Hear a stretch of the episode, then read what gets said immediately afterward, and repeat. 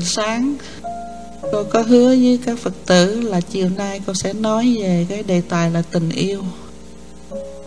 Đây là một cái đề tài mà từ hồi cô xuất gia đi tu cho tới giờ à, không có ai dạy hay là dám đề cập tới hết. Không biết sao có cái gì từ hồi vô chùa là coi như là mình hoặc là con nít hoặc là mình một cái người bằng xi măng à. Tức là không có tình yêu tại vì đề cập đến tình yêu có nghĩa là đề cập đến cái sự tương giao giữa hai người khác phái. Mà khi vô chùa là cạo tóc xong là dòm cái hình thức của một tu sĩ là cái coi như là treo miễn chiến bài rồi. Là không có được nói tới chuyện đó. Không nói đến nhưng mà không phải là không có. Thành ra làm thinh chứ không dám nói.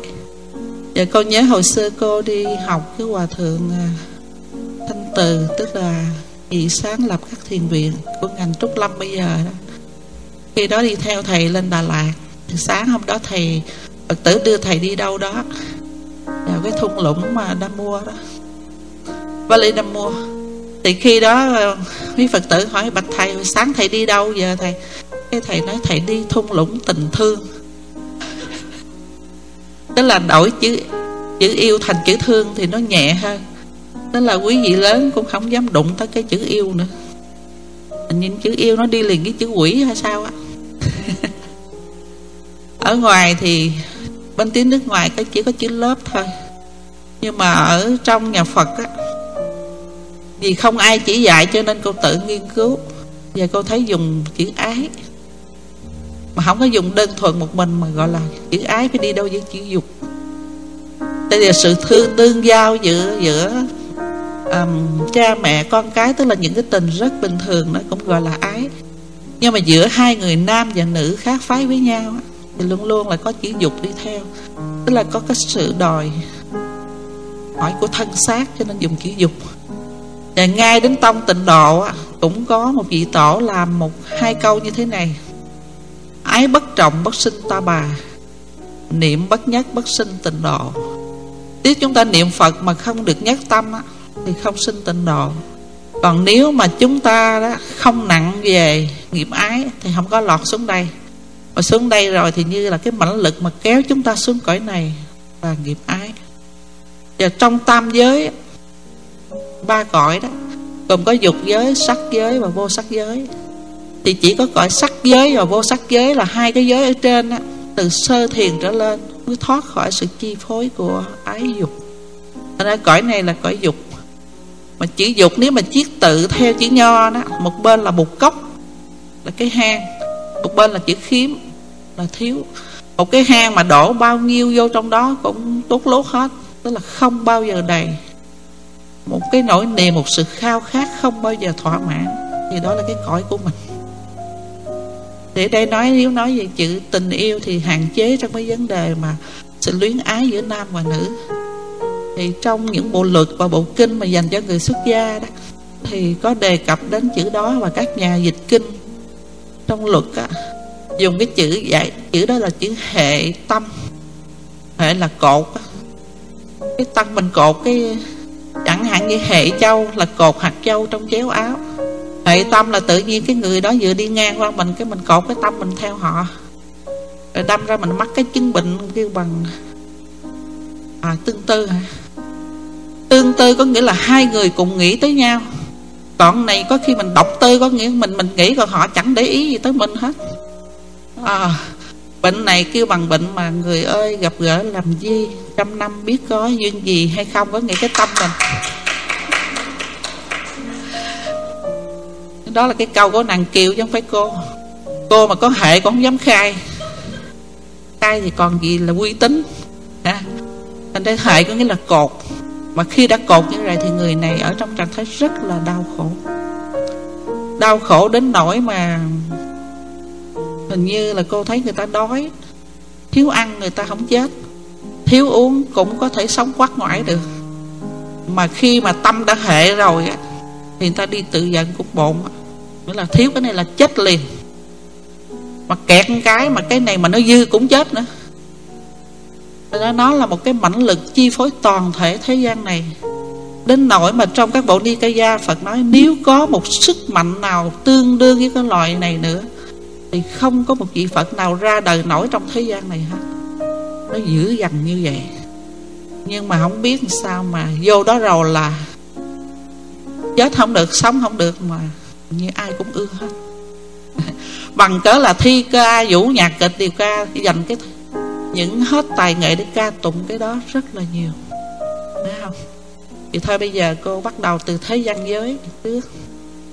À, trong chúng ta mà người nào mà thích chuyện đời xưa đó đều nhớ cái câu chuyện à, cô cô bé lọ lem. À, cô bé lọ lem là một cô gái rất bình thường như bao nhiêu cô gái khác. Sinh ra rồi lớn lên rất bình thường. Không biết nhan sắc ra làm sao. Chỉ biết là cô ấy suốt ngày làm bếp con gái thì làm bếp chứ làm cái gì bây giờ? Không lẽ làm sợ sửa xe? Cho nên cô ta cứ tối ngày chùi nồi chùi chảo. Mà hồi xưa là chụm củi chứ không phải là chụm ga như bây giờ. Cho nên mặt mày dính đầy lọ người ta gọi là cô bé lọ lem nhưng mà tâm, tâm coi như là là tánh hạnh cô rất tốt. Cho nên cảm động cô đến một bà tiên. Và bà này mới cho cô một cái phép thần. Là hình như là lấy một trái bí ngô là bí đỏ hay bí Halloween gì đó cô không biết. Yêu bắt tại vì trong sáu bếp của cô thì cô chỉ có những cái ờ, ờ, vật rất thường tình như là một trái bí ngô, rồi ba bốn con chuột nhắt, rồi ờ, những y phục mà những chiếc tập về mà dính đầy lọ nghẹ của cô hàng ngày. Tức là một cô bé rất là nghèo. Thì bà tiên vừa dung đũa thần lên một cái thì trái bí nó biến thành một cái cổ xe rất là đẹp rồi những cái con chuột nó biến thành con ngựa thế. Rồi người hầu cận tức là cô biến thành một nàng công chúa. Thiên kiều bá mị là nhan sắc cũng cỡ mấy cô hoa hậu thế giới bây giờ. Tệ lắm thì cũng bằng mấy cô siêu người mẫu. Và bộ y phục lọ lem của cô biến thành một cái bộ y phục hợp thời trang nhất tính đầy kim cương vàng bạc. À, loli pha lê sa cừ mã não tức là cái gì đẹp hết thì cứ máng lên người cô là là đúng điều đó và bà tiên mới nói là đêm nay hoàng thái tử là chàng thanh niên mà lý tưởng nhất trong thế giới của chàng trai các chàng trai thời đó, đó. Sẽ mở một cái họa hội hoa đăng. Tất cả người đẹp trên thế gian đều đến có quyền đến đó bất kể nhà giàu nghèo sang hèn thứ dân hay là công tàng tôn nữ gì thì được tham dự hết. Thì con hãy đến đó để con vui chơi. Và cô bé lọ lem trong cái ừ, hào quang của bà tiên ban cho đó. Thì cô đến như là một nàng công chúa. Và, nhưng mà bà tiên có dặn thế này, khi đồng hồ điểm 12 tiếng, con nghe chuông nhà thờ mà điểm 12 tiếng thì tới tiếng 11 con phải lập tức chạy ngay ra khỏi cái buổi dạ hội đó. Chứ không là có những cái sự cố mà ta không cách nào mà bảo vệ con được. Thì cô bé vâng lời. Và cô đến đó thì do phép thần. Cho nên hoàng thái tử vừa thấy cô là mê mẩn liền, và mới dìu cô xuống xe, rồi hai người cùng nhau khiêu vũ trước bao nhiêu là ánh mắt ganh tị của chàng trai và cô gái đương thời. Và đến khi mà chuông đồng hồ vừa gõ ben ben là thứ tiếng thứ nhất tới tiếng thứ một, thì cô lập tức cáo từ leo lên xe sông mã phi nước đại thì đến khi mà đồng hồ gõ tiếng thứ 12 một cái là mèo lại quằn mèo. Tức là toàn thể biến thành trở lạnh hoàng như cũ. Cái xe đó biến thành trái bí con ngựa biến thành con chuột. Và tất cả những người hầu cận đều biến mất hết. Và y phục của cô trở lại dính lò nghẹ như cũ. Thì hai đêm như vậy, cho đến khi đêm thứ ba, thì cô biết đây là đêm cuối cùng mình sẽ được gặp cái người trong mộng của mình cho nên khi đồng hồ gõ thứ tiếng, thứ 11 Thì cô còn gần người một chút. Cho nên cuối cùng là cô đành rứt áo ra đi. Và trong cái chuyến đi dội dã, Vừa leo lên cái xe và thúc ngựa chạy Thì cô làm rớt xuống một chiếc hài Thì Và cô biến đi trong bóng đêm. Thì Hoàng thế Tử chỉ cầm cái chiếc hài Còn lại bằng ngẩn ngơ. Người đẹp biến mất tiêu rồi. Sau đó thì mấy tử mới mở một cái hội để mà tuyển Cô nào mà mang vừa cái Bất cứ là sang hèn, Nếu mà thử hài mà vừa thì Sẽ được tuyển làm hoàng hậu. Và y như các cuộc mà chuyện tình có hậu khác Thì cô mang vừa chiếc hài của mình, Tại vì của cổ mà. Đâu có ai mang dừa phần hại tiên nữa. Thành ra có ai mang dừa nó cũng teo ra, tóp lại hoặc là nó nở ra, chỉ dừa bàn chân của cô và cuối cùng họ sống với nhau hạnh phúc cho đến răng rong đầu bạc. Họ sinh ra những đứa con như tiên đồng ngọc nữ. Và cái dương quốc của họ là một dương quốc hạnh phúc. Chỉ có trong chuyện đời xưa. Thì đó là chuyện mà hồi xưa chúng ta, người nào cũng đọc. Nhất là cái thời chúng ta mới lớn, chúng ta đọc với một chút ít mơ mộng. Mơ rằng có một ngày đó mình trở thành một nàng công chúa. Và có một bạch mã hoàng tử đến mà dìu mình xuống để cả hai cùng khiêu vũ cho đến thâu đêm suốt sáng và không bao giờ chuông đồng hồ điểm hết. Nhưng mà bây giờ tiếp xét trở lại chúng ta thấy ông thi hào mà Hugo của Pháp đó, ông có nói câu thế này câu này nghe cũng ờ, hơi bất bình đẳng. Trong một nghìn cuộc đời của một ngàn gã đàn ông Họa hoàng hiếm hoi lắm, có một gã Ngày hôm qua là vua, Hôm nay là giặc. Hôm qua là tổng thống, Người ta chen chút chung quanh để người ta chụp hình với mình. Ngày hôm sau mình mới là bại trắng lủi thủi Ra đi một mình, không ai đăng dây. Cái đó là chuyện của người đàn ông. Nhưng mà trong cuộc đời của 100 mụ đàn bà, Thì hết 99 mụ. Ngày hôm qua còn là một nàng công chúa Diễm Kiều, Có bao nhiêu người dây quanh để xin bàn tay. Thì ngày hôm sau đã biến thành một con hổ bắn mắm bắt hột dịch lộn Ở bất cứ xó đường nào đó. Khi mà tình yêu nó vẫy cánh ra đi Và người con gái chỉ còn quý Khi người ta chưa cầm được bàn tay của mình. Mà họ nắm bàn tay của mình là chuông đồng hồ Nó không chịu điểm từng tiếng Mà nó làm một cái rẹt là 12 tiếng liền. Mèo lại hoàng mèo. Thần tình yêu ra đi Và mình bưng một thúng hột, hột dịch lộn Đứng ở ngã ba đường. Là một cô bé lọ lem nào đó. Và ngẩn ngơ Vì cái mối tình quá đẹp đã biến mất rồi. Còn Hoàng Thái Tử, Người trong mộng của chúng ta Mà cô ở Việt Nam thường thấy, Thường sách củi, Rượt. Nàng lọ lem chạy vòng vòng Ở bất cứ khu phố nào. Thì đó là một bi kịch mà Không cô gái nào chịu nổi. Cho nên, Nếu biết khôn thì mình chạy thiệt lẹ vô chùa. Mượn cái dao lam. Làm trụ lũi hết Là treo một cái biển chiến bài Xin tất cả hoàng tử đứng ở bên ngoài. Đó là lý do vì sao Mà ở trong chùa không có nhắc tới cái chuyện mà um, Hoàng tử công chúa gì hết Mà hả vô rồi là chỉ hình như là biến thành Hồng Hải Nhi vậy. Và quý cô coi như là những người chưa từng biết tính tình yêu. Và không biết hết là tốt. Cho nên năm cô vô chùa là cô 15 tuổi. Cái tuổi mà ở các um, văn sĩ, các nhà thơ gọi là cái tuổi đẹp nhất của đời người. Ta gọi là tuổi hoa, tuổi mộng, tuổi ngọc gì đó. Thì khi cô đi vô chùa Mà lúc đó cũng rất là còn rất là ngây thơ. Thì um, cái tỉnh thất của sư bà cô là, lại nằm trên con đường đó có một cái nhà bảo xanh. Thì cô nhìn thấy người ta vô trong đó rồi Sanh con sáng hôm sau hoặc ngày hôm sau ta ẩm em bé ra về. Thì cô nêu thắc mắc đầu tiên. Ở chùa mình có không thấy ai vào đó sanh con hết? Thì sư bà cô lật đật Nam Mô A Di Đà Phật. Nam Mô A Di Đà Phật, Nam Mô A Di Đà Phật. Thở ra xong sư bà cô bỏ đi mất. Nhưng mà sau buổi chiều Thì sư bà cô mới quắt vô và nói à Từ nay về sau con không bao giờ được hỏi cái câu hỏi đó.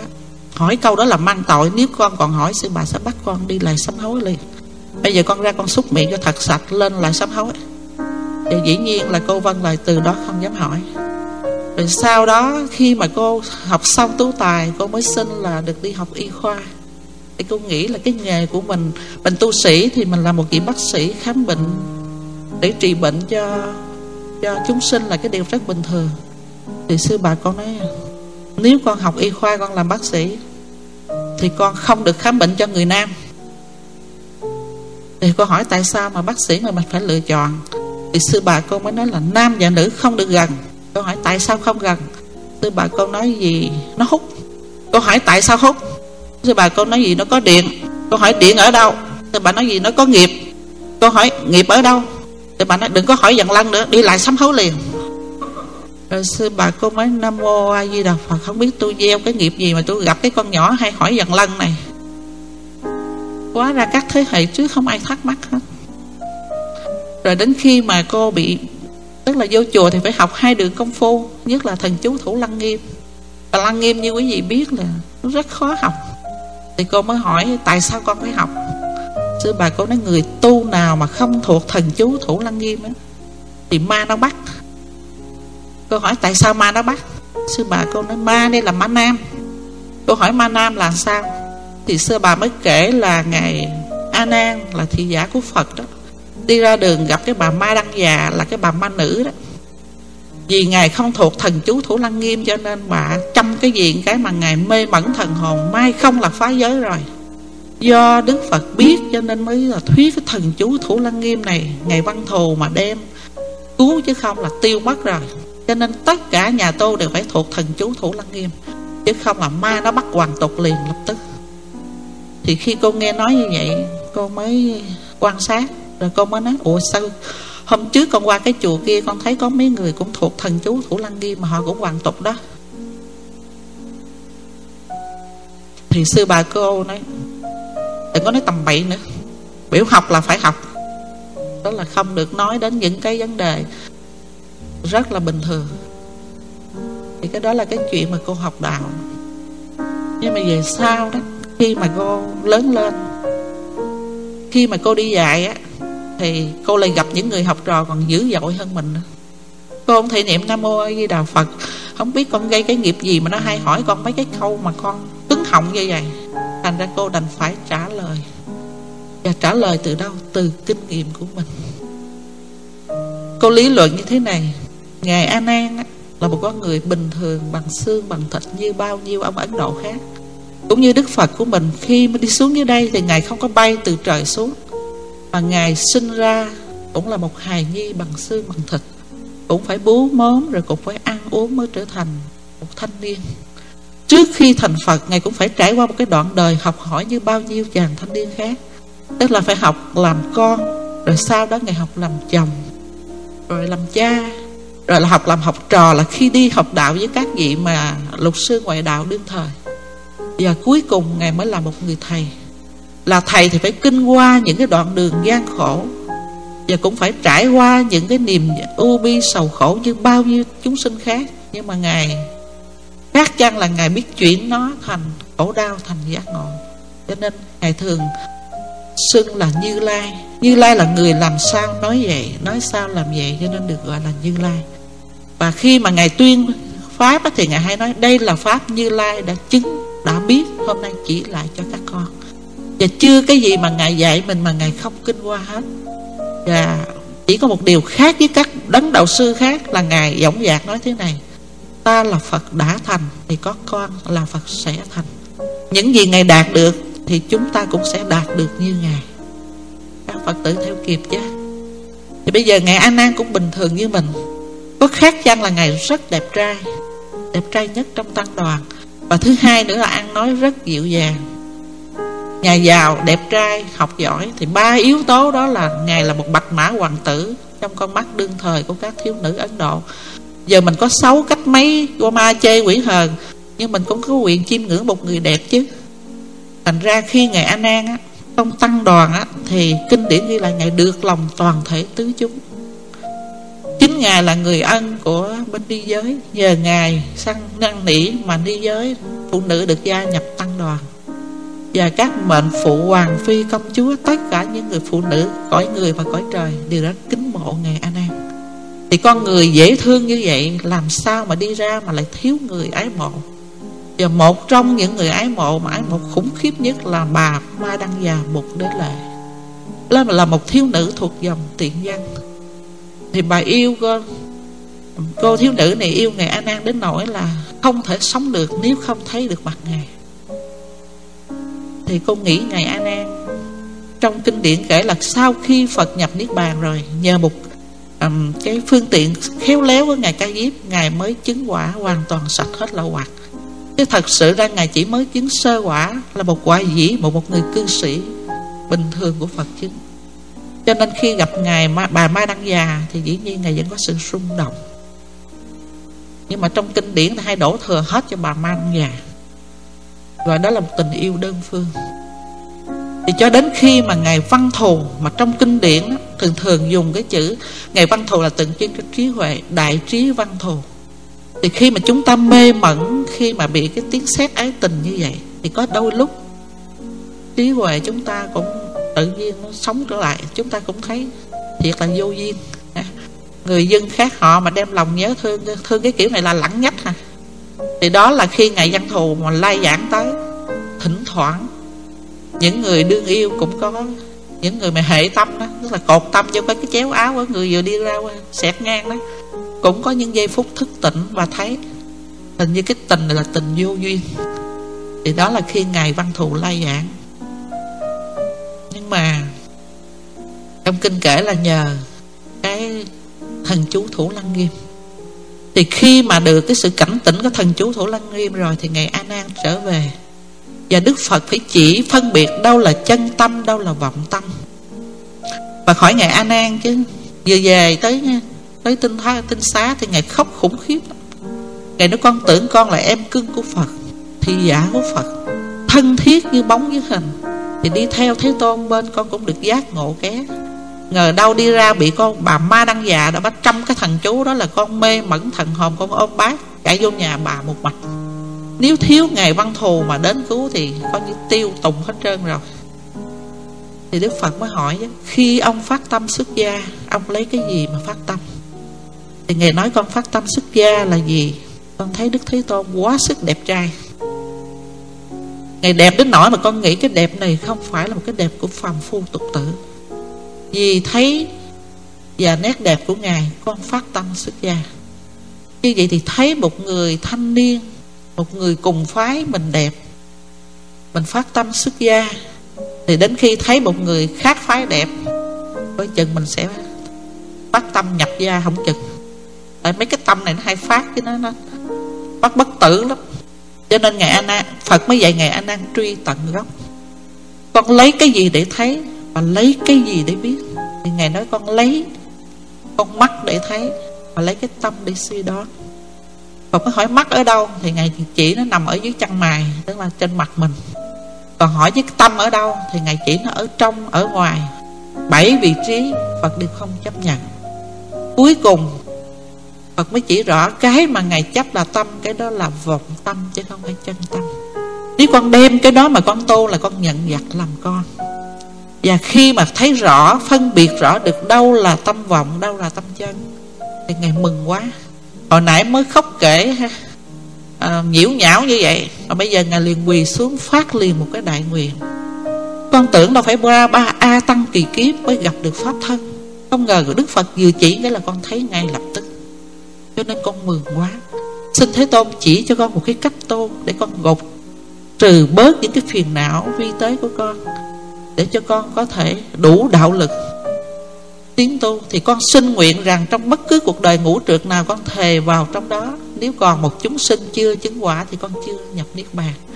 Để con lấy đó mà con đền ân Ngày hôm nay Phật chỉ cho con Thấy rõ đâu là chân, đâu là vọng thì cái bài tựa thủ lăng nghiêm là lời phát nguyện của ngài a nan đó. Thì tất cả những người thanh niên thiếu nữ nào, những người mới xuất gia đều phải học thuộc lòng và mỗi buổi sáng thức dậy, đọc trước khi đọc bài thần chú thủ lăng nghiêm. Thì đó là cái cách giải quyết vấn đề ái hệ tâm trong nhà Phật trì tụng thần chú đó. Để nhắc lại cái quyền của bản quyền của mình. Đấy, cái bản nguyện là từ nay làm sao con nguyện vào những cuộc đời ngũ trượt ác thế nhất là cuộc đời mà cùng hung cực ác, ai cũng ngán hết, con nguyện vô trong đó để con giúp cho tất cả chúng sinh. Còn một người chưa chứng quả thì con chưa nhập niết bàn. Thì cái gì làm cho một chàng thanh niên hồi nãy gượng không lại với sức quyến rũ của tình yêu một cô thiếu nữ thôi, mà bây giờ dám vô lãnh hết một đám chúng sinh thì nhiều vô số kể như vậy? Cái đó là sự khai ngộ. Các phật tử hiểu chỗ này chứ thì đó là một bản kinh rất hay của phật giáo đại thừa, đó là phật giáo bắc tông, tức là bản kinh thủ lăng nghiêm. Thì bây giờ vị nào muốn tìm hiểu thì có thể tìm đọc thêm bản kinh đó. Rất có, rất nhiều nhà chú giải. Thì chỗ này tôi chỉ nói đến một điều là trong nhà phật, nói đến tình yêu là nói đến cái ái và dục. Ái cũng là yêu thương và dục là sự ham muốn và cái đó nó ngủ ngầm, năng lực nó ngủ ngầm trong mỗi con người của chúng ta. Và nó là chi phối toàn thể cõi dục này. Nếu chúng ta không sinh có cái cái ái bất trọng, tức là không có nặng về cái cái chủng tử, cái hạt giống đó, thì chúng ta không sinh vào cõi này. Trừ khi chúng ta là những vị bồ tát, hóa thân hoặc kìa, phật xuất thế, thì hiện ở thế gian này, thì cái đó nó nằm nơi mỗi người chúng ta. Nhưng mà có một điều đó nếu nói về việc chia ra ái là sự luyến mến về tinh thần, thì dục là sự đòi hỏi về thể xác. Thì bên người nam nặng về dục, mà người nữ nặng về ái. Thì cả ai đều có hết, nhưng mà cái thiên trọng cho nên người phụ nữ thường nặng về cái tình, về tinh thần hơn. Tinh thần nên nó phải cộng với sự tưởng tượng, sự thiêu dệt. Còn bên nam đó thì nặng về cái sự đòi hỏi thúc bách của thể xác thì cả hai đều có là cả ái lẫn dục. Nhưng mà cái dục á thì rất dễ đoạn. Nó dễ phát bạo phát nhưng mà nó cũng bạo tàn. Riêng cái ái thì nó dai dẳng từ ngày này qua ngày khác. Thành ra người phụ nữ thường đau khổ vì cái ái nhiều hơn là bên nam. Vô trong uh, mấy cái trại điên thì mấy thấy mấy bà mà điên vì thất tình nhiều hơn là mấy ông điên vì thất tình. Tại vì nặng về ái cho nên đi khi đi xuất gia mà phụ nữ đã từng lập gia đình, thì cái người này vào chùa đó có tu hơn là những người đàn ông, những vị tăng lập gia đình. Những vị tăng mà xuất cách những vị mà đã từng lập gia đình rồi, mà đi xuất gia tức là các ngài mà quyết chí cắt ái từ thân, thì là những vị tăng rất là xuất khách. Còn những vị mà ni đó mà đã từng lập gia đình rồi, đi vào tu đó, thì những vị này hiếm hoi lắm mới có được một người xuất khách. Vì cái ái, cái nghiệp ái mà đã lỡ trồng rồi thì rất khó gỡ. Chẳng hạn như người đàn ông có thể bỏ con được, mà người phụ nữ không thể bỏ con. Là vì cái này thuộc về nằm phạm vi ái. Quý vị hiểu chứ cho nên ngày xưa đó một người đàn ông đi tu thì không cần xin phép vợ mà những người phụ nữ mà đi tu thì phải xin phép người chồng của mình và nếu mà người đó còn con nhỏ thì Phật không cho phép. Vì người, đứa trẻ thiếu cha có thể sống.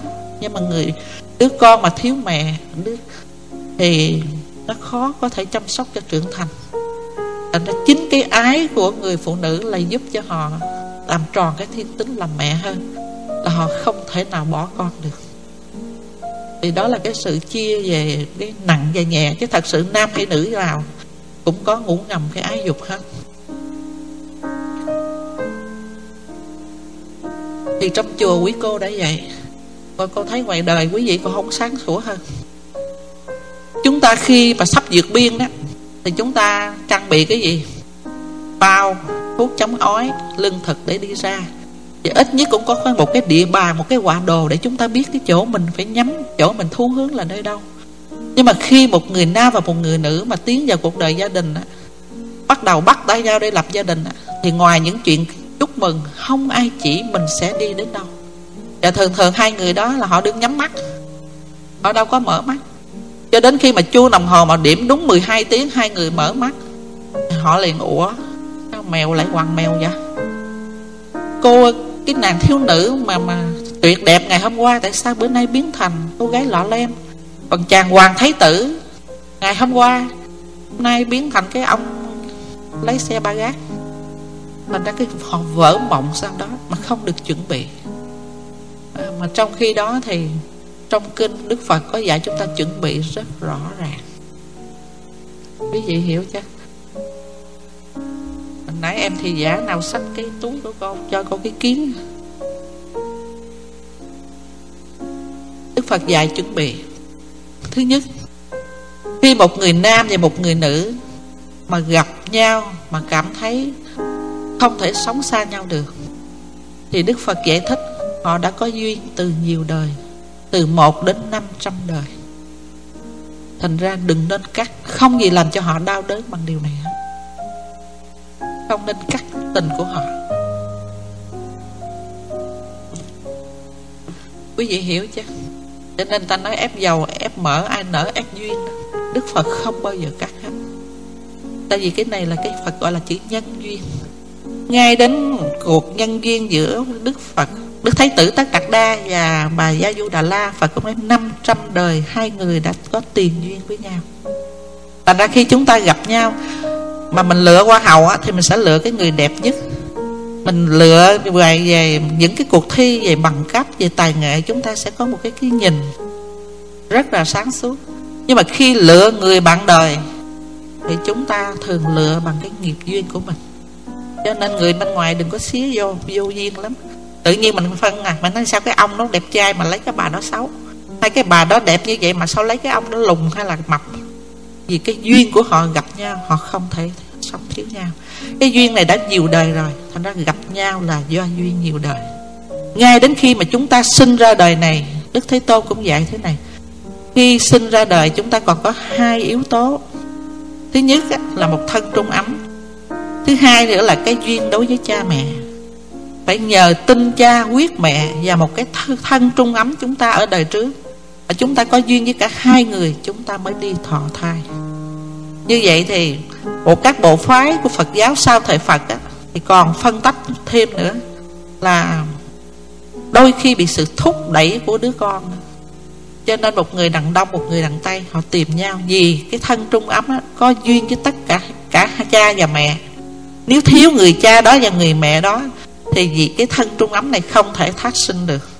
Cho nên nếu mà đây là một cái thân mà có phước lực, thì họ sẽ tìm cách cho cha mẹ phối hợp với nhau để họ mượn một cái chỗ mà họ thoát thai. Còn có sự thúc đẩy của đứa con. Như vậy thì một gia đình mà chúng ta thấy dòm như là tình cờ, nhưng mà thật sự là có nhân duyên chồng kéo giữa cha, mẹ, vợ, con và các con trong đó. Thì cái nhân duyên đó thì đức phật không có bao giờ chia rẽ hết. Tại vì phật nói nó chia rẽ ra thì không gì làm người ta đau đớn bằng.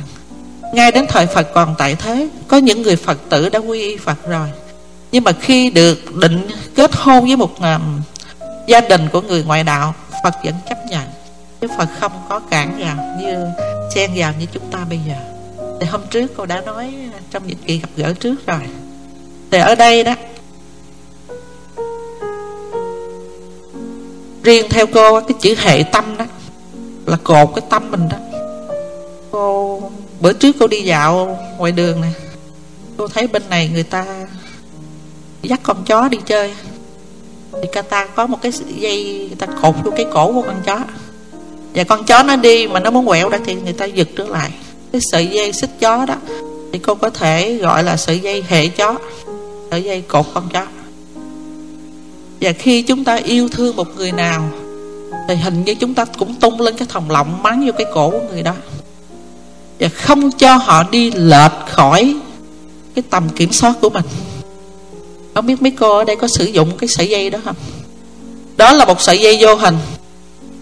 Mà khi mà chúng ta dồn cái đối tượng nào mà nó hợp nhãn mình là chúng ta tung lên và chúng ta kéo. Nếu họ ngoan ngoãn đi theo mình á, thì chúng ta hạnh phúc mà họ mà không ngoan ngoãn, họ cãi ra thì chúng ta đổ thừa vì họ mà chúng ta đau khổ. Mà quên là cái cái sợi dây đó nó nhiều khi nó làm người ta nghẹt thở. Người ta phải ngoái tới ngoái lui lúc lắc thì chúng ta không bằng lòng. Thì đó là lý do vì sao mà chúng ta đuổi bắt từ cuộc tình này qua cuộc tình khác. Cô thì cô chưa từng tung thòng lọng mà mà bắt ai hết. Nhưng mà cô hồi nhỏ đó, thì trên cô cô có sống chung với các người anh, chú bác rồi trên cô có một người chị. Và cô lúc còn nhỏ, thành ra cô rất sáng suốt để mà quan sát các cuộc tình của họ. Tại vì khi mà họ bắt đầu mà mua những sợi dây đó và tung thòng lọng lên, thì họ thường nhờ cô đưa thư. Và những bức thư của họ thì cô đọc hết rồi cô mới đưa. Thì những cái người mà nhận thư, không ai xa lạ lại mấy nhỏ hàng xóm với bạn học của cô nè cô có ông anh rất mực đẹp trai mà anh ta một lần mà viết thơ anh viết sáu bảy bức. Và nhờ cô gửi tới sáu bảy đối tượng. Thì cô lật ra cô đọc hết. Cô thấy sao giống y chang nhau. Cho nên khi đưa thơ xong rồi, cô lại kèm thêm câu nói. Cô nói nhỏ kia cũng nhận bức y như vậy. Và hậu quả là ông anh cô mới tóm cổ, kéo tay cô rồi nói không có được thèo lẻo. Nhưng mà cô cãi cô nói đó là sự thật tại ông chỉ viết một bức thơ rồi ông sao ra thành bảy, rồi ông tung ra bảy nơi. Thì cô đều đem tới nơi và cô thật thà khai báo. Thành ra những cái cuộc tình mà khi mà có cái sự thành thật của cô đều tan rã hết.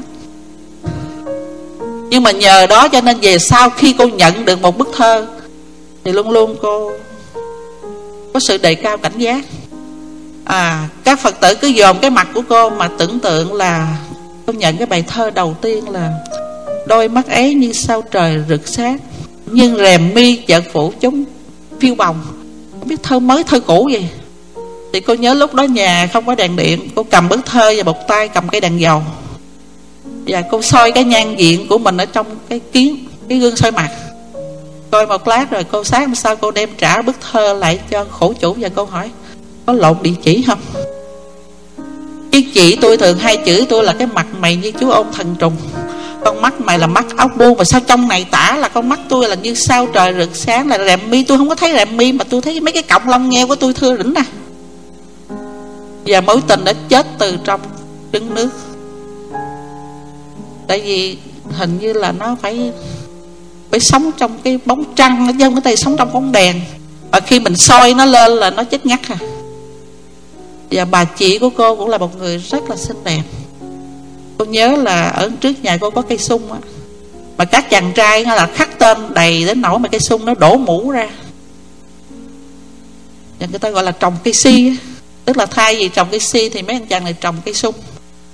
Trước đó dưới cái gốc cây sung là có một cái bờ sông. Thì ngày chiều nào cũng cũng có nhiều anh câu cá. Rồi phía trong vườn cô có trồng cái vườn cải. Thì cũng bốn năm anh chàng tới bắt bắt bướm và bà chị cô thì ngày thường bà rất bình thường. Sao lúc đó tự nhiên bà đâm ra bà, bà yếu xìu à.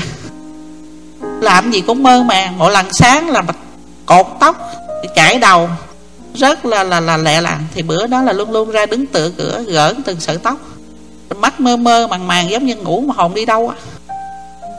Và những cuộc tình này cô tham gia vô từ đầu tới cuối và khi có sự tham gia của cô thì luôn luôn hình như nó rã hết ráo. Rồi khi mà bà chị cô lên xe hoa thì cô nhớ có anh chàng đăng lính để quên sầu rất là nhiều. Rồi nhiều người đòi tự tử. Và cô cũng đọc một riêng thơ của bà chị cô để lại. Chẳng hạn như họ có viết những cái bức thơ như là đêm nay anh lấy máu tim chích, rỉ ra từ con tim anh để viết những bài thơ này gửi đến em thì sáng hôm sau cô liền chạy đến người đó hỏi, bộ anh đau tim hả? Tim bị chảy máu hả? Thì anh chàng nó cục hứng vì biết cô đã đọc được cái bức thơ đó rồi. Thành ra những cái cái cái cuộc tình đó mà rọi ra ánh sáng mà trần trụi thì nó rất là vô duyên. Nhưng mà hai người trong cuộc không hiểu sao mà cứ giống như say rượu rồi đó. Mơ mơ màng màng, mơ mơ màng màng. Và cái người mà trúng tuyển là người anh rể của cô đó là người dám xăm nguyên một bức hình của chị cô lên ngực. Và hai hàng chữ, một chữ anh lẫn chữ việt. Thì cũng có gì mới, I love you à. Thay vì chữ vô thì đó là tên của bà chị con. Thì bà liền chớp mắt và bà lên xe qua với ông đó. Nhưng mà từ khi mà cưới được bà chị cô rồi đó, ảnh không bao giờ dám ở trần. Bằng áo che cái đó. Và sau này khi là khi cô vô chùa tu thời gian, thì cô nhớ bà chị cô xuống mới nói, em lục cái sổ cầu an ra cho chị. Cô hỏi, có chuyện gì? Thì chị mới nói, gạch tên ảnh với con mẹ ra cho chị. Thì cô hỏi, con mẹ là ai? Tức là người bạn của chị. Là vì anh đã ngoại tình. Và chị không biết cách nào trả thù bằng cách là gạch tên ảnh với con mẹ ra. Thì khi cái sổ cầu an hàng năm của trong chùa đã gạch tên ảnh và con mẹ ra rồi thì tất cả những bức hình chụp chung của hai người, cái hình nào cũng bị cắt hết trơn. Có hình thì đục một lỗ, hình nào cắt không được thì là một bệt mực. Đó là cuộc tình. Rất có hậu. Khi chuông đồng hồ điểm 12 tiếng, thì nàng gạch sổ cầu an và đục tất cả những dấu vết của người xưa à và chẳng những làm giường mới thêm hoa một lần mà ông anh rể của cô thêm tới ba, bốn bà sau này rồi cuối cùng anh than anh nói, anh anh khổ còn hơn là sống ở địa ngục nữa em. Và mấy cô mới là kết luận, ai mà không cưới chị hai thì tự giận đòi chết liền. Mà ai cưới được chị hai thì từ từ rồi chết. Thì đó là cái quan sát của cái nhìn của cô về những cuộc tình ở bên ngoài trước khi vào chùa cho đến bây giờ cô cũng không biết kết luận ra sao. Cô chỉ biết hình như nó là một thứ ma lực. Phải không? Không biết làm sao tự nhiên tới hồi đó cái rồi họ họ nổi cơn bất tử. Họ không thể sống thiếu nhau. Ngày nào cũng gặp. Mà khi mà mình ngồi ở bên mà họ nghe họ nói chuyện với nhau á, nghe nó vô duyên dữ lắm. Họ nói hoài những cái chuyện. Tự nhiên cái rồi nay, trời nắng nay đẹp quá, bông đẹp quá, cái gì cũng đẹp quá thì cô xí vô nói, chị tôi đẹp cho rồi đi. Nói vòng vòng hoài. Rồi ngày nào cũng gặp nhau, nói, ba cái chuyện ba sàm, ba láp. Cứ nói hoài. Mà hả, cô mét ba cô mà càng cấm thì họ càng tìm nhau. Và đến khi cho phép, cái tự nhiên gây lộn. Hình như người ta có nói cái tình này để cho nó thiếu nó sống. Mà để cho nó thừa, nó chết à câu này quen quen. Phật có nói rồi. Đệ tử Phật không chết vì thiếu Mà chết vì thừa. À, Thì ở ngoài hình như cũng vậy đó. Phật nói là một vị tỳ kheo sử dụng à, Bốn sự cúng dường Vừa thiếu một chút. Và cái đời sống mình á, Sống làm sao mà nó thiếu một chút. Không ai chết vì thiếu Mà chết vì thừa. Thì ở ngoài cũng vậy. Mà đâu người ta đâu có chịu. Quý vị có thấy không? Thật ra trong cái bát báo của Atula đó Có cái phần mà um, Ông Atula là cái ông ông Là một loài không cần làm lụng vẫn có ăn. Thì loài này khi mà Tới bữa ăn đó họ có một cái bát Chắc giống như cái chuông của mình nè. Y gì nè? Rồi từ từ phước báo của mọi người Trong cái bát đó nó hiện lên đủ thứ đồ ăn. Chẳng hạn như cái phước của mình ngày hôm nay Mình có thể ăn được một tô bún riêu giá 3 đồng Thì chỉ ăn đúng 3 đồng nhưng mà có người, cái phước họ nhiều quá, họ ăn được tô bún riêu giá tới ba chục đồng. Mà mình có ăn trực hay ăn ké, ăn xin của họ mà bỏ qua cái bát mình, nó cũng còn xuống có ba đồng thôi. Tức là không ai ăn ké của ai được. Thì chư thiên cũng như vậy, không làm mà vẫn có ăn. Nhưng mà Atula gọi là phi thiên là gì? Đang ăn như vậy thì tự nhiên thức ăn biến thành đồ bất tịnh. Nó biến thành chuột chết, nó biến thành xác chết, nó biến thành những cái thứ mà họ ngậm nuốt không xong mà nhổ không ra. Thì khi mà cô đọc cái bài kinh đó thì cô nói, sao mấy ông Atula ngu quá? Gặp cô cô sẽ ăn nữa thôi. Mình ăn tới cái chỗ nào mà nó sắp biến đồ thành đồ bất tịnh đó, thì mình ngưng ngay. Phải không? Nhưng mà tình yêu là cái bát đó đó quý vị. Không cần kiếm tiền nó vẫn có. Đến một cái tuổi nào đó tự nhiên cái rồi, mình có nó. Tất cả thơ ca, vũ nhạc kịch, tả cái cái đoạn đầu của nó, là nửa bát trên nó ngon, vô kể. Nó là hoa, nhưng mà nửa bát cái sau nó là trái.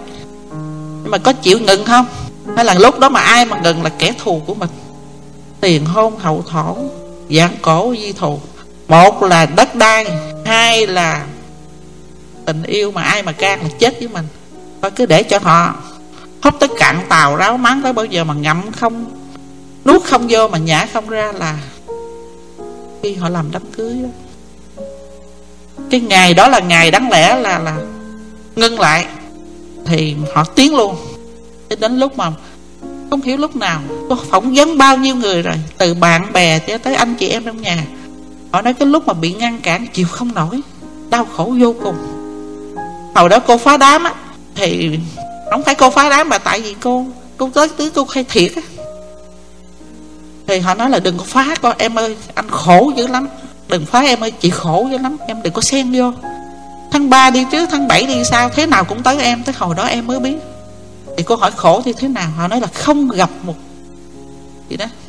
Sầu đông càng lắc càng đầy, ba thu góp lại một ngày dài ghê. Một ngày không gặp là bằng ba năm đó Tại ra em đừng có xen vô chuyện này. Nhưng mà rồi tới họ họ gặp nhau mỗi ngày thì họ còn rên dữ dội nữa. Đó là nửa bát sao. Thì đó là một cái bi kịch của mình. Nửa bát sau là thành thành Atula ráo hết. Nửa bát trước là thiên, nửa bát sau là Atula, là hận thù, là đau khổ. Vậy thôi, ở giá phước hết cho rồi. Nhưng mà không được, cõi mình là như vậy. Vẫn có hạnh phúc chứ. Nếu chúng ta tìm hiểu một chút thì bây giờ xin hỏi lại các cô mà tung dây xích mà mà mà cột cổ người ta đó. Mình yêu người ta mà làm cho người ta thở không nổi thắt, cái ngay cái cọng cổ người ta ta dùng vậy mình không chịu thả ra. Rồi nếu mà họ thoát khỏi tay mình thì chúng ta đổ thừa là tại họ. Nhưng mình mình yêu mình phải đem cái sự hạnh phúc lại cho người ta chứ, phải không? Thành ra phật á bà mạc lợi phu nhân đó là vị mà hoàng phi.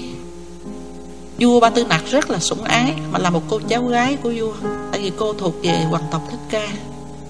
Thì nhà vua ba tư nặc yêu cô lắm. Thì bữa đó, nhà vua mới hỏi cô là, trên đời này, hậu yêu ai nhất? Thì hoàng phi mới nói là, dĩ nhiên là bệ hạ nhà vua khoái chí lắm đấy. Chẳng cũng đoán là hậu sẽ trả lời như vậy. Thì bà mặt lợi mới cười rất là ranh mảnh và nói là, theo đúng nguyên tắc, thì thần thiếp phải trả lời như vậy. Nhưng mà nếu nó thật lòng để trả lời, thì thiếp sẽ nói là thiếp yêu nhất là mình. Mình yêu mình nhất. Thì khi đó vua ba tư nặng ủa, mình mà yêu mình à? Đâu trả lời gì quái gì vậy? Thì hoàng hậu mới nói là ví dụ như bây giờ những cái tình, bây giờ thiếp xin hỏi bệ hạ bệ hạ yêu ai nhất trên đời? Thì vua nói là hậu chứ ai? Thì bà nói, nhưng mà bây giờ những cái sự yêu thương, những sự triều mến chăm sóc mà thiếp dành cho bệ hạ, bây giờ thiếp dành cho một người đàn ông khác, thì bệ hạ nghĩ sao? Bệ hạ sẽ làm gì? Thì ông vua ấp úng, trẫm sẽ trẫm sẽ. Thì bà hậu bà mới nói chặt đầu thần thiếp chứ gì. Nhà vua im lặng một lát rồi, đúng là như vậy. Như vậy tại sao tình yêu nó biến sao thù hận lẹ như vậy? Thì cả hai người ngày hôm sau đến gặp phật, thì phật nói đúng rồi. Trên thế gian này người mà chúng ta yêu nhất là mình chứ không phải người khác. Chúng ta chỉ yêu cái người, ai khi người đó còn tốt với mình khi người đó đem cho chúng ta những cái gì mà chúng ta cảm thấy vừa lòng thích ý. Nhưng mà khi mà họ làm mất lòng ta rồi thì chúng ta biến thành thù hận. Và đức phật xác định một bài kệ thế này. Tâm ta đi cùng khắp tất cả bốn phương trời, không thấy ai thân thiết bằng tự ngã của mình. Và phật dạy, ai cũng yêu thương tự ngã của mình, thì thôi đừng có hại tự ngã của người và ngay đến cái tình rất bình thường, cái tình của người cha, người mẹ đối với con cái, mà phật còn nói rằng, dù là tấm lòng của bà người cha, dù là tấm lòng của bà mẹ, vẫn không đem hạnh phúc đến cho thế nhân bằng tấm lòng của một người đã vắng bặt tất cả phiền não. Vì cha mẹ yêu con, đôi khi cũng yêu nó bằng cái sợi dây thòng lòng cũng siết nó vào những cái quy luật, làm cho nó thở không nổi. Quý vị rõ chỗ này chứ? Một bà mẹ có thể yêu con gái, có thể yêu con trai. Yêu cô cậu con trai của mình. Nhưng mà khi cậu con trai này yêu người vợ hay một người con gái khác thì bà mẹ cảm thấy đau khổ. Và cái tình yêu đó bà lấy lại gần phân nửa. Thành ra cái yêu thương của chúng ta là đặt trên cái tự ngã của mình. Một những cái cuộc hôn nhân mà đặt trên cái tự ngã như vậy Thì thường thường là nó tan vỡ. Và đó là những cuộc hôn nhân ngoại chủng thường xảy ra ở Việt Nam. Khi một cô gái ở miền quê Mong lấy một anh chàng Hàn Quốc hay Đài Loan Là cốt làm sao để có tiền đem về Giúp cho gia đình của mình. Thì trong khi đó một anh chàng Đài Loan hay Hàn Quốc á, muốn lấy một cô gái Việt Nam á, là gì thứ nhất là họ thiếu một người vợ. Thứ hai họ thiếu một người giặt đồ một người rửa chén một người mà làm những việc lặt vặt trong nhà của họ. Và khi mà hai những cái nhu hai cái nhu cầu đó người nào cũng muốn lợi dụng người kia hết gặp nhau thì dĩ nhiên nó phải nổ ra chiến tranh. Và người thua cuộc phải là phái yếu. Đó là lý do vì sao những cô gái Việt Nam mà đi những, tìm những cái cuộc hôn nhân ngoại chủng đều thất bại và đi đến cái chết là như vậy. Tại vì mình đến với người ta thì mục đích là để mua lợi cho gia đình mình. Thì người ta cũng đến với một cái mục đích không kém. Trong khi tình yêu thật sự, nếu chúng ta yêu người nào thì chúng ta phải hiểu rồi mới yêu. Chứ không thể nào mà đặt một tiếng yêu rồi bắt người ta phải làm theo ý mình. Chúng ta có hiểu họ hay không? Thì đức phật dạy cho chúng ta thế này, bất cứ người nào ở thế gian này cũng đèo queo theo lòng tham, lòng sân, sự khao khát, sự bực bội, sự si mê. Rồi sau đó là sự ganh tị, sự ghét hờn. Đó là những tánh xấu mà con người nào cũng có. Rồi bên cạnh đó chúng ta cũng có những đức tánh rất tốt như là từ bi hỷ xã chẳng hạn thì khi mà chúng ta gặp nhau đó, cũng như ngày hôm nay mà cô gặp à, các phật tử ở đây, thì dĩ nhiên cô phải trình diễn từ bi hỷ xã ra. Chứ không lẽ cô ngu, cô đưa cái tham sân si tật đố ra để quý vị chạy hết? Thì cái người đó cũng vậy, họ trình diễn cái phần tốt ra. Nhưng mà khi mà chúng ta ở sát cạnh nhau, thì chúng ta sẽ ló luôn cái phần xấu ra. Vì ai cũng vậy hết. Khi chưa chứng quả a la hán, thì chúng ta còn đầy đủ các phần xấu và phần tốt. Thật ra khi yêu phần tốt Thì chúng ta cũng phải hiểu rõ Mình có chấp nhận được cái phần xấu đó hay không. Và chỗ này nếu chúng ta đó mà biết Phát triển phần tốt của mình Và Cái phần xấu đó, Chúng ta biết cách điều phục Thì đó là một con người trên mức trung bình. Nhưng mà nếu để phần xấu lấn át đi, Cái phần thú lấn át cái phần người Thì cái đó là một bi kịch cho nên phải tìm hiểu cho rõ điều này. Chứ khi mà gặp mặt nhau mà thấy cái tốt thì ai cũng ái mộ. Mà khi gặp cái xấu thì chúng ta chịu không nổi. Chúng ta nghĩ người kia phản bội, không phản bội đâu. Ai cũng vậy hết. Khi mới gặp nhau là má đỏ, là môi hồng, là thời thiếu nữ. Bên kia là mi thanh, một tố quay hùng một chàng thanh niên. Bên này là yêu kiều diễm lệ, một cô thiếu nữ. Nhưng mà sau đám cưới rồi á, thì đâu có thể nào mà son hết ra ngoài. Đến cái ngày mà anh kia thành là mà bụng phệ mà má. Đầu hói, Bên này thành ra sồ sề ra. Đầu bù tóc rối rồi đó. Thì khi hai cái hình ảnh nó gặp nhau, Mình còn yêu thương được hay không? Ta ra hiểu đi. Nếu chúng ta thương được phần tốt Thì phải thương được phần xấu. Một con người, một cái áo nó có hai bề Bề mặt và bề trái. Một người có hai cánh tay Tay phải và tay trái. Yêu thì phải hiểu cho rõ. Giống như đã nói là thương nhau thương cả lối đi mà. Sao thương có phân nửa lối hả? Rồi đến khi mà ghét thì đúng là ghét cả tông ty họ hàng luôn. Thành ra mình phải hiểu rõ con người mình rồi thì mình mới hiểu rõ con người khác. Chúng ta chưa hiểu rõ mà hai người hiểu lầm đó lại. Leo lên thuyền đợi trời thiệt bảo ra khơi và người họ hàng hai bên đó, mới ném theo những cái câu chúc tụng là trăm năm hạnh phúc. Không biết được tới trăm ngày không nữa phải không? Quý vị hiểu điều này chứ? Thành ra, khi chúng ta lập gia đình, mình chơi với một người bạn đó tình bạn nó bền lắm. Ví dụ như ngày hôm nay người đó gặp, chia sẻ những vui buồn, rồi xong nhà ai nấy ở. Và giả sử người bạn nó có làm mất lòng mình mình giận vài bữa, rồi mình chơi trở lại. Dạ nó không có gì đụng chạm nha. Nhưng mà khi hai người cùng xây dựng một tổ ấm á, không thể kết tách ra nữa. Có giận về nhà ba má cũng chứa một hai bữa rồi cũng đuổi trở lại. Thành ra khi đó nó có nhiều rắc rối lắm. Thành ra phải tìm hiểu cho thật rõ. Mà muốn tìm hiểu rõ người ta, mình phải rõ được mình. Nếu con người mình em chỉ thấy phần tốt không, thì em sẽ không nhận được cái phần xấu của em. Mà không nhận phần xấu của em, khi người ta khám phá ra thì lúc đó mới là giống không kịp đâu. Chỗ này các thiền sư gọi là như nhau, dọc mũi ngang mài. Các em hiểu chứ? Ai cũng giống hệt nhau hết. Và nếu chúng ta đòi hỏi cái người bạn đời của mình phải hoàn hảo đó, thì người này phải chứng quả a na hàm mới hết tham sân si mạng. Tật ghen tuông của cõi người.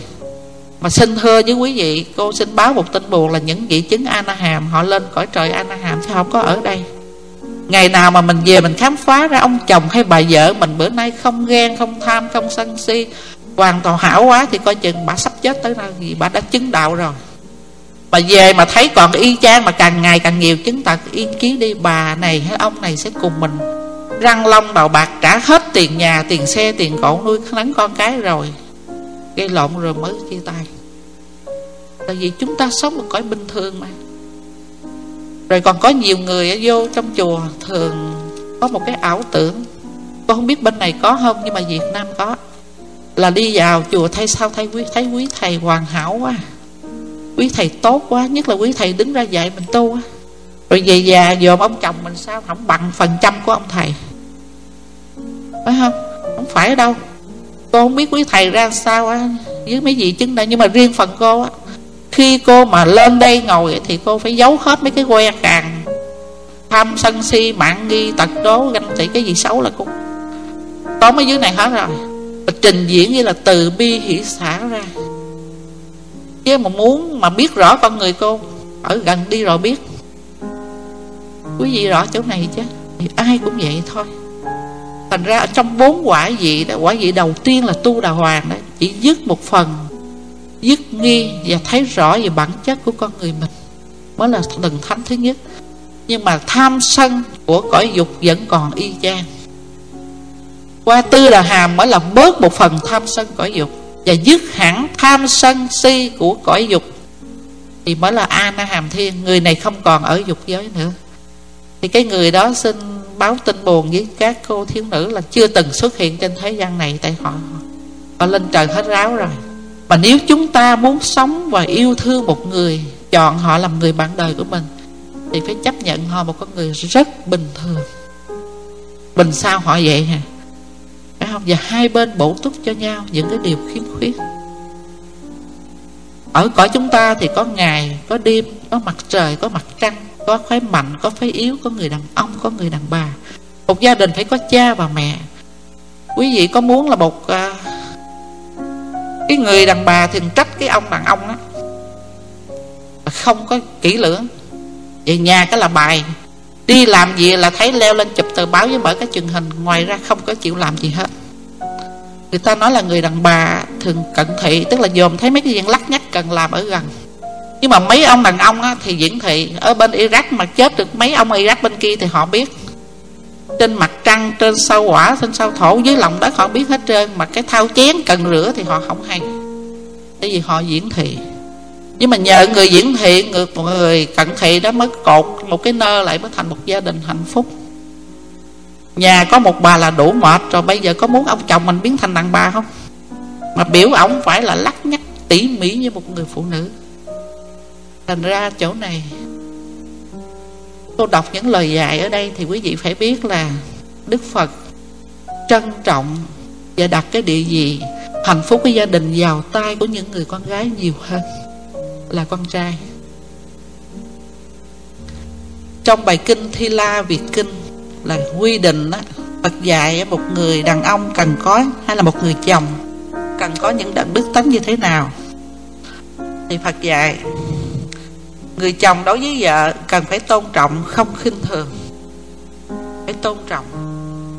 Cái điều này thì ở nông thôn Việt Nam cô quan sát cô thấy mấy ông đàn ông đó mà nói cái chuyện gì mà một người vợ xen vô thì điều nạt. Đàn bà biết cái gì mà nói. Thì mấy bà vừa khóc vừa nói dạ không biết ít. Biết nhiều cũng biết ít chứ anh cho em nói một câu. Nói dẹp. Đàn bà nín. Đó là thái độ gia trưởng ở Việt Nam. Thứ hai là trung thành, tức là phải chung thủy. Thứ ba là giao trọn quyền cho vợ. Tức là cái chuyện ở bên ngoài là chuyện của mình, nhưng mà chuyện trong nhà là giao cho người phụ nữ. Người ta coi nội tướng, tức là cái ông tướng coi trong nhà này mình đã là thuộc chuyện ngoại giao rồi mà mình còn về nhà mình xen nhau cảnh trong nhà. Ở bên này cô không hiểu có không, nhưng mà Việt Nam thì cô thấy nhiều ông á, đi làm về giữ tiền, sáng phát tiền cho vợ, chứ không dám dám giao cho vợ. Rồi coi khi mà còn kiểm, coi còn tiêu, còn hành, còn tỏi hay không nữa. Tức là xin đàn ông đứng ra ngoài. Đừng có xen vô bếp của mấy bà vợ và phải xem người bạn của mình gọi kiểu bạn đời như một người bạn mà tâm tình. Các ông đối với bạn rất tốt, nhất là bạn nhậu. Nhưng mà coi vợ mình không phải là bạn, luôn luôn là lên mặt với vợ mình. Định Phật biểu nên coi người vợ như một người bạn để tâm tình chia sẻ những cái khó nhọc với nhau. Ra cái chữ người bạn đời cũng rất hay, là một người bạn. Bạn là người chúng ta tìm đến để chúng ta chia sẻ những gì mà chúng ta đau buồn hoặc là vui vẻ thì người vợ, chồng phải coi người vợ như người bạn. Riêng cái bổn phận cuối cùng mà Phật yêu cầu một người chồng phải có, rất là an ủi mình. Lâu lâu phải mua đồ trang sức tặng vợ. Wow, cái này đúng là một bông hồng dành cho những cô con gái, phải không? Thì con nhớ hồi đó, ông thân cô đó, ông hay cằn nhằn, ông nói mấy bà ngộ ghê. Cứ đi mua vàng, mua bạc đeo mấy bà ngắm với nhau chứ tụi tôi có ngắm đâu mà cứ bà này khoe, nay bà này khoe có cái cà rá, mai bà kia khoe có chiếc neo, tôi thấy đeo hay không cũng vậy à. nó nặng cái tay mắt công mấy bà dòm với nhau không? Nhưng mà phụ nữ thích cái này lắm. Thành ra phật biểu lâu lâu tặng đồ trang sức. Tại sao hội mà khi mà đi theo người ta biết tặng, khi cành hoa, khi chiếc nhẫn, mà cứ về rồi cả không biết gì hết trơn. Lâu lâu tặng đồ trang sức, vì đó là niềm vui của người phụ nữ. Phải không? Nếu mà không có tiền mua vàng thiệt, mua vàng giả cũng được không cô thấy những bà Việt Nam tội lắm. Nhiều khi không có gì hết. Nhưng mà ông chồng mà một đêm buôn chiếc vàng giả về bà cũng mừng. Vì có nghĩa là người chàng vẫn còn yêu mình. Vậy chứ mấy ông này mà có vợ vợ bé là biết mua đồ trang sức cho. Thành ra cái cái chỗ này là rất tâm lý của phật. Lâu lâu tặng một cái gì một cái đồ trang sức.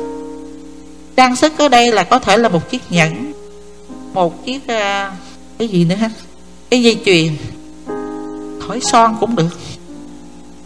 Phải không? Cái gì quẹt ở đây kêu bằng cái gì? Phấn. Rồi cái vẽ chân mày, đâu có tốn tiền lắm. Mua đồ kệ nó tuy rằng dụng về nhưng mà làm cho bạn lâu lâu dồn cười mình à.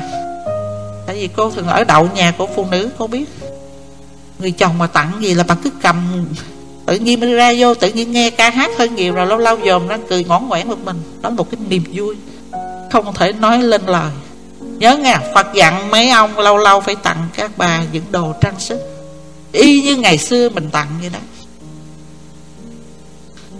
Như vậy thì những cái điều này chứng tỏ đức phật rất tâm lý. Vì trước khi là một vị đạo sư, ngài đã từng là một người chồng. Quý vị hiểu đức phật cũng qua những trường lớp học hành y như mình mà, học làm người. Và bây giờ đức phật dạy là riêng người vợ đối với chồng á, thì đức phật quy định phải tôn kính, không được kiêu mạn tức là không có ý nói cái kiểu á, anh là đũa móc mới chòi mắm son, anh là đĩa đeo chân hạt. Mấy cái câu này là nó cắt đứt dây chuông liền lập tức. Không gì chạm tự ái của người đàn ông bằng mấy cái câu này. Tự nhiên cái mình nâng mình lên cao, họ tốt chứ thấp thì phải đứt rồi đó. À. điều thứ hai nữa là cũng chung thủy. Dù vợ với chồng đều phải chung thủy hết điều thứ ba người phụ nữ phải khéo tề gia tức là dọn dẹp, ăn uống, ngăn nắp trong nhà. Và phật còn thêm một phần nữa. Khi có khách hay họ hàng của chồng đến phải vui vẻ mà tiếp đón, điều này làm mát ruột người chồng. Quý vị thấy, người đàn ông xây nhà, người đàn bà xây tổ ấm. Thành ra chẳng những mà lo tôm tất trong nhà, mà còn phải khi người chồng có khách hoặc là bạn bè của chồng đến thì phải tươi cười, vui vẻ để tiếp đón điều thứ tư nữa là gìn giữ tài sản của người chồng. Phải tiết kiệm chứ đừng có xa xí ăn hàng. Hồi nãy bên đàn ông đó bên nam thì phật dạy con trai là giao quyền hành cho người vợ. Rồi phải phải phải giận thêm, nhưng mà người vợ nhận được rồi thì phải giữ gìn cái gia sản đó, chứ không phải có rồi là tối ngày đi ăn hàng hoặc là mua sắm đồ trang sức mà bỏ chồng con ăn nước tương kho quẹt là không nên và điều cuối cùng nữa, Phật gọi là phải siêng năng. Và Phật không chỉ dạy người đàn ông và đàn bà Những cái tương giao như vậy, Mà riêng con gái. Phật gọi đến và Phật dạy. Khi có một cô đệ tử Sắp đi lấy chồng, Mà chồng thuộc về gia đình Theo một tôn giáo khác, Đức Phật dạy thế này. Có bảy loại vợ. Thì con nên cho Thế Tôn biết, Do Như Lai biết là con là loại vợ nào. Hạng thứ nhất là hạng vợ sát nhân, Là hạng độc ác ngoại tình. Người đàn bà mà ngoại tình rồi Thì đó là họ đi giết chồng như không. Thì loại này là gọi vợ sát nhân. Rất là ác độc, Ngoại tình. Hạng thứ hai là phải nói vợ ăn trộm ăn cướp. Có vợ mà bà vợ như trộm cướp Là loại xài phung phí. Gia sản nhà chồng không tiếc công lao của người chồng không tiếc cái tiền bạc. Thì đây là gọi là vợ anh cướp. Rồi thứ ba là hạng vợ là bà chủ, chứ không phải vợ. Là hạng chửi mắng. Ta kêu bằng chửi chồng á. Rồi, lèo lái chồng bắt làm theo ý mình. Thì đây là chỉ có bà chủ mới làm kiểu đó. Chửi mắng, rồi lèo lái bắt phải theo ý của mình. Thứ tư là hạng vợ đối với người chồng như người mẹ, tức là chăm sóc, lo lắng. Ở xã hội Việt Nam ngày xưa có những bà như thế này đôi khi còn đi cưới nàng hầu cho cho cho chồng mình. Tức là thương yêu người chồng mà cái tình của người mẹ, chứ không phải là người vợ không ghen tương lo lắng trong ngoài hết, mà còn đi cưới, hầu cưới thiếp cho người chồng của mình. Thì đây là những bà vợ đối với người chồng như mẹ. Thứ năm là em gái. Em gái mà đối với anh trai thì nhu mì, tôn kính anh. Chứ không phải mấy cái cô em ăn hiếp anh à. Thì đó là loại em gái loại thứ sáu là bạn bè, chia sẻ những cái vui buồn của người chồng. Tại vì người phụ nữ ở nhà, người đàn ông đi làm, giao tiếp ngoài xã hội sẽ có những cái vui buồn.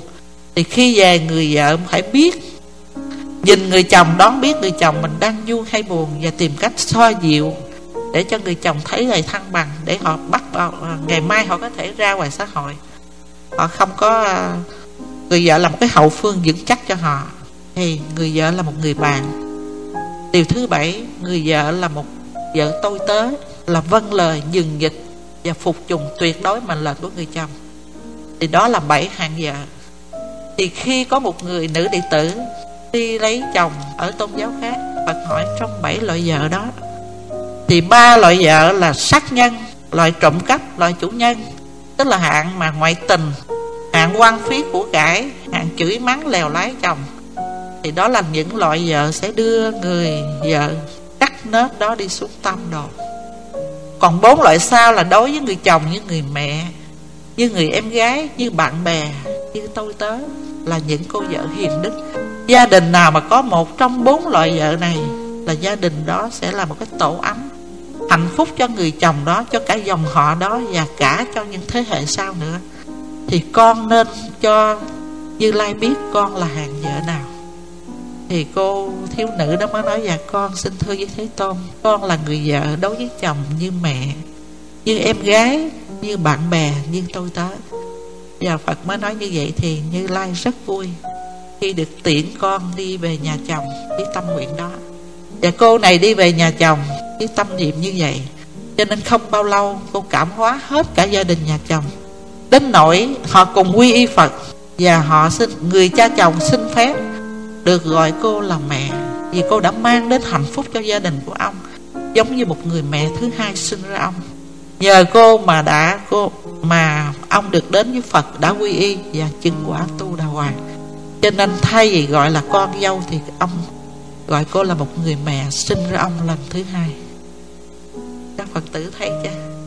Như vậy thì nói về tình yêu là một cái điều mà cô chưa được dạy và cô chưa được học nhưng mà qua thân xác của một người phụ nữ thì cô biết là phụ nữ rất dồi dào về tình. Do đó cho nên từ cái tình yêu ở bản thân mình nếu chúng ta biết phát triển thì chúng ta sẽ biến thành tình mi mẫn. Nó không có tội gì hết. Cho nên một trong những câu đối của một ngôi chùa ở Việt Nam đó, có dùng cái câu là bất tục tức tiên quá không phải là tục là nước tiên rồi, nhưng mà đa tình thì Phật tâm. Tâm đa tình là tâm Phật. Tại vì chúng ta chỉ có một cái tình là thương yêu bản thân mình, thương yêu những người xung quanh mình, những người thân của mình, thì cái tình của Phật cũng là yêu thương tất cả chúng sinh như bản thân mình. Thì cái đó là tâm Phật. Tình không có lỗi, mà chỉ có lỗi là ở cách chúng ta sử dụng đúng hay sai. Thành ra ở đây trả lời cái câu hỏi của em gái mà hỏi cô hôm trước cô ơi, cái tuổi của con là tuổi của tình yêu. Con yêu hết người này đến người kia. Mà người này mà là làm con thất vọng, con lại yêu một người thứ hai. Rồi con yêu một người thứ ba. Yêu cho đến bao giờ mà con trả thù được, con mới hết. Trả thù là gì? Vì người ta không làm theo ý của mình, cho nên chúng ta kiếm một người đẹp trai hơn, giàu hơn, giỏi hơn. Nhưng mà đó không phải là tình yêu, em bé ơi đó là một cái sự thị uy ra quay cho người ta nể mình. Và người thua thiệt vẫn là em, vì em chưa biết cách yêu. Thì muốn yêu người ta, em phải tập yêu mình đã. Hai bàn tay bàn tay mặt và bàn tay trái đều là của mình. Khi nào em thấy những cái đức tánh tốt như từ, bi, hỷ xã thì em mừng lắm, em trình diễn ra. Điều đó không ai trách em hết. Nhưng mà khi thấy những cái xấu như là tham sân si, kiêu ngạo, tật đố, ghen tuông, nghi ngờ thì những cái đó cũng là em. Thì em tập bình tĩnh lại, nhìn những cái đó khoan đuổi xô nó. Cả hai cái đều là của mình. Phải không? Thì khi em nhìn như vậy, thì biết là khi nào tâm niệm, tham, sân, hoài nghi, kiêu ngạo, ghen tuông, nghi ngờ mà khởi lên, người đau khổ đầu tiên là em. Thì nó đừng để nó chi phối và đừng phát triển nó. Không tiếp tục thì nó có là và cũng như không thì em biết cách điều phục và em yêu thương, tha thứ chính bản thân mình.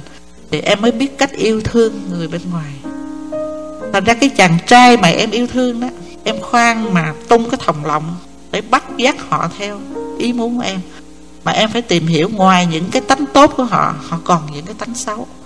Có cách nào để mình mình giúp cho cái người bạn đó phát triển những tánh tốt mà giảm thiểu những tánh xấu hay không? Phải không? Thành ra khi mà tiến đến với nhau và cùng nhau mà sống suốt đời thì các em phải tìm hiểu trước. Khi mà ra thuyền ra khơi như vậy á, thì cả hai người cùng một người chèo lái một người chèo mũi. Thì không thể nào hai người chèo về hai hướng hết mà hai người cùng đi về một hướng.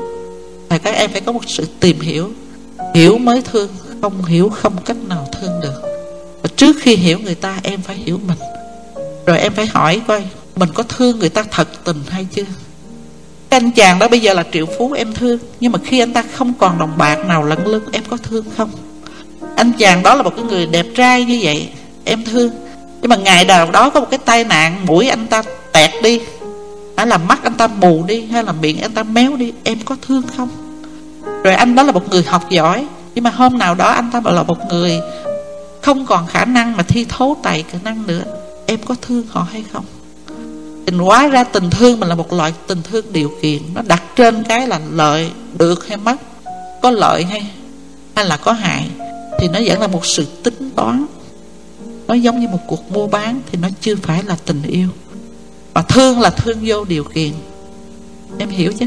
Khi mình chơi với một người bạn người bạn đó đẹp mình vẫn chơi, người bạn nó xấu mình vẫn chơi. Khi em, một cái tình bạn ở bên ngoài, đẹp, xấu không thành vấn đề. Giàu sang cũng vậy. Đành rằng người bạn giàu á, thì chúng ta có thể nhờ giả những lúc mà chúng ta túng thiếu. Người bạn giàu thì chúng ta không phải cu mang với một người bạn nghèo. Nhưng mà cái nết, cái tấn của người bạn, nó làm cho chúng ta cảm thấy an ủi. Những lúc chúng ta mệt mỏi, những lúc chúng ta thấu chí, gặp được một người bạn hiểu mình để đến tâm sự, để đến chúng ta chia sẻ vui buồn, thì điều này rất quý. Thì trước khi mà em lập gia đình, chọn một người cùng sống với mình suốt cả một cái quãng đời còn lại, thì người đó phải là một người bạn của em. Phải không? Và trong cái tình bạn đó có thêm phần tình yêu nữa thì mối tình này mới bền. Còn nếu em lựa chọn theo những tiêu chuẩn là người này là người đẹp trai, người này thì nhiều người săn đón, người này thì nổi danh, người này thì giàu, thì những cái đó nó mau tàn phai lắm. Nhất là giữa cái cuộc sống bấp bên này cho nên điều mà cô đề nghị ở đây là em phải hỏi, tự hỏi mình và chính em là người trả lời chứ không ai hết. Mình có yêu thương người ta như một người bạn hay chưa? Có yêu thương người ta như một người anh trai hay chưa? Có sẵn sàng chia vui sẻ buồn với họ hay chưa? Những gì mình đòi hỏi người ta đáp ứng đây mình mình có hay chưa đã? Thì khi đó mới trách người ta được. Và giống như phật nói, chưa từng có ai trên đời này mình gặp nhau mà không là thân quý của nhau. Phải không?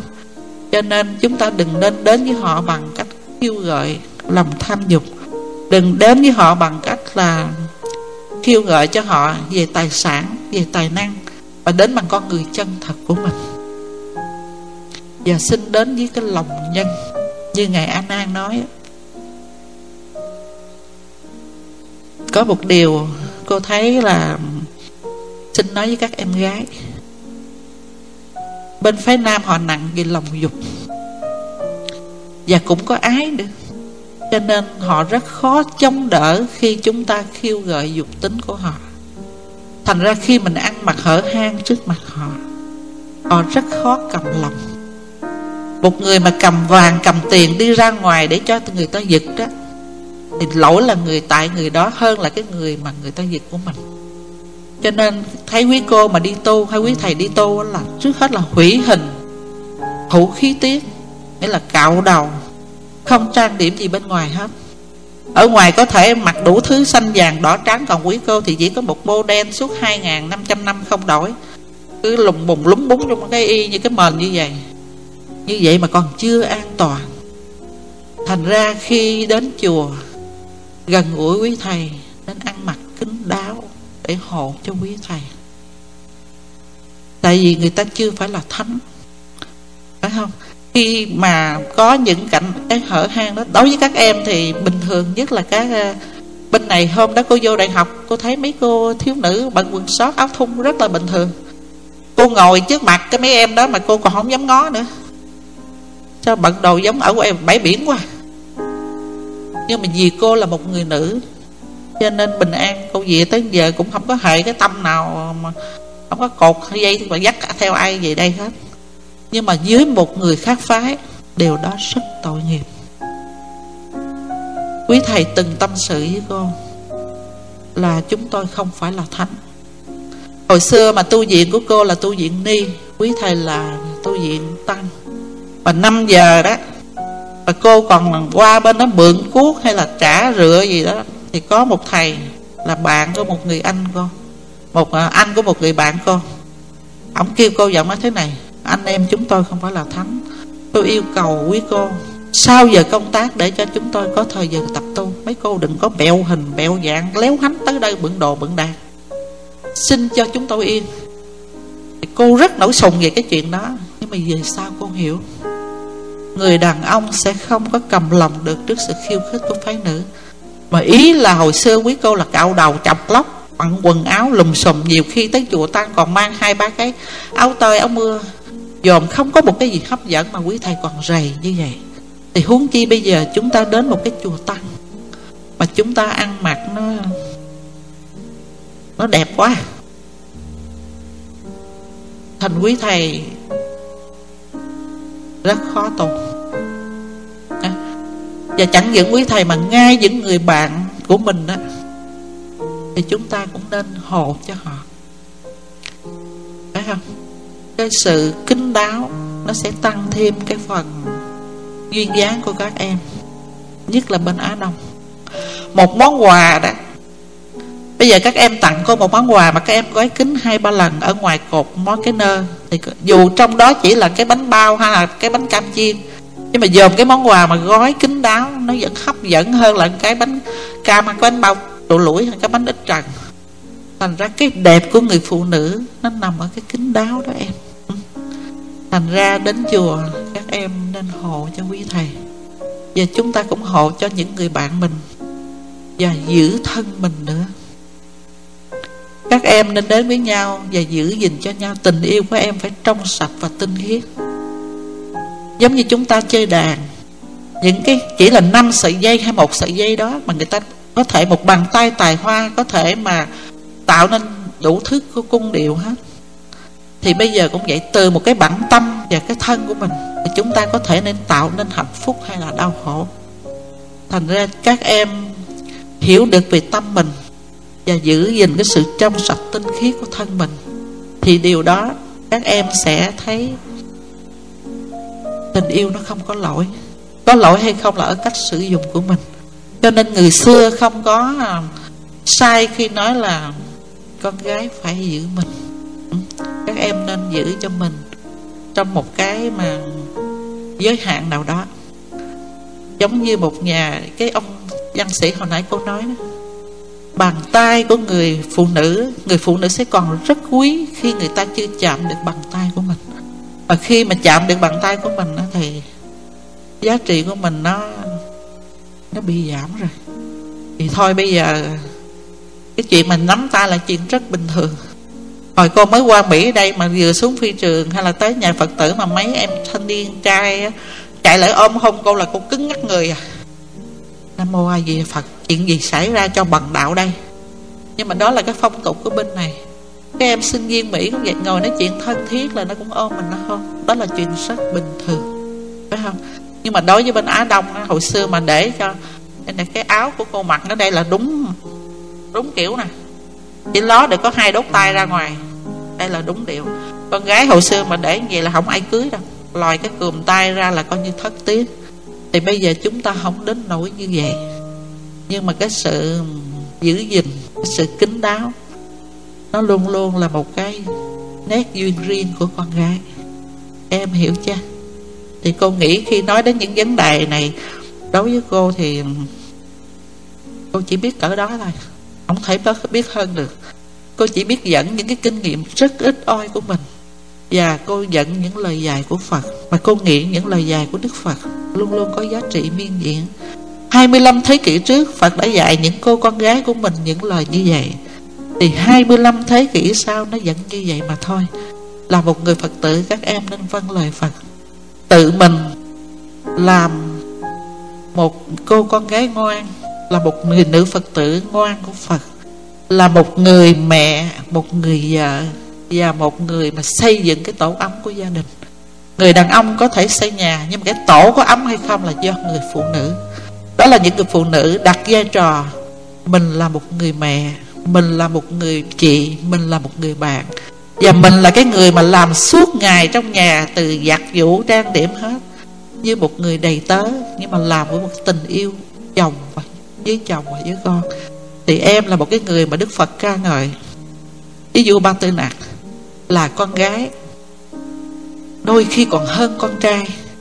Nếu cô ấy hiền đức, nếu cô ấy là một cái người biết chiều chồng biết nuôi con và biết xây dựng cái tổ ấm của mình thì một cô con gái như vậy còn giá trị rất nhiều hơn những cậu con trai hư. Các phật tử nữ hiểu điều này chứ? Cô không thể nào nói hơn sức mình. Thành ra cô đành mượn à, lời của phật để chúc các em là những bà mẹ những người xây dựng tổ ấm cho gia đình. Và cái gia đình là một cái yếu tố để xây dựng cho một xã hội mai sau. Thì xã hội mà được um, tốt đẹp hay không là nhờ nơi người mẹ rất nhiều. Đất nước chúng ta trải qua biết bao nhiêu cuộc chiến. Nhưng mà cái người chịu đựng và thua thiệt nhất trong xã hội của ngày xưa vẫn là bà mẹ vẫn là người vợ. Suốt cuộc đời của mẹ các em của bà của các em là cuộc đời chờ đợi. Chờ người chồng chồng ra trận chờ người chồng trở về chờ như chồng đi ở tù chờ người chồng đi vượt biên và luôn luôn trông chờ hết chồng đến con. Nhưng mà mẹ mình đã thành công. Dù là cái tổ ấm của những gia đình Việt Nam luôn luôn vắng bóng người cha, người chồng. Nhưng mà những giá trị đích thực của con người vẫn còn duy trì. Lại đến giờ là nhờ ở nơi những người mẹ. Thì em là những người mẹ trong tương lai. Thì cô nghĩ là cái dân tộc mình có còn trường tồn hay không? Và hạnh phúc của gia đình có được hay không? Là nhờ ở bàn tay của các em rất nhiều. Và cô xin hết.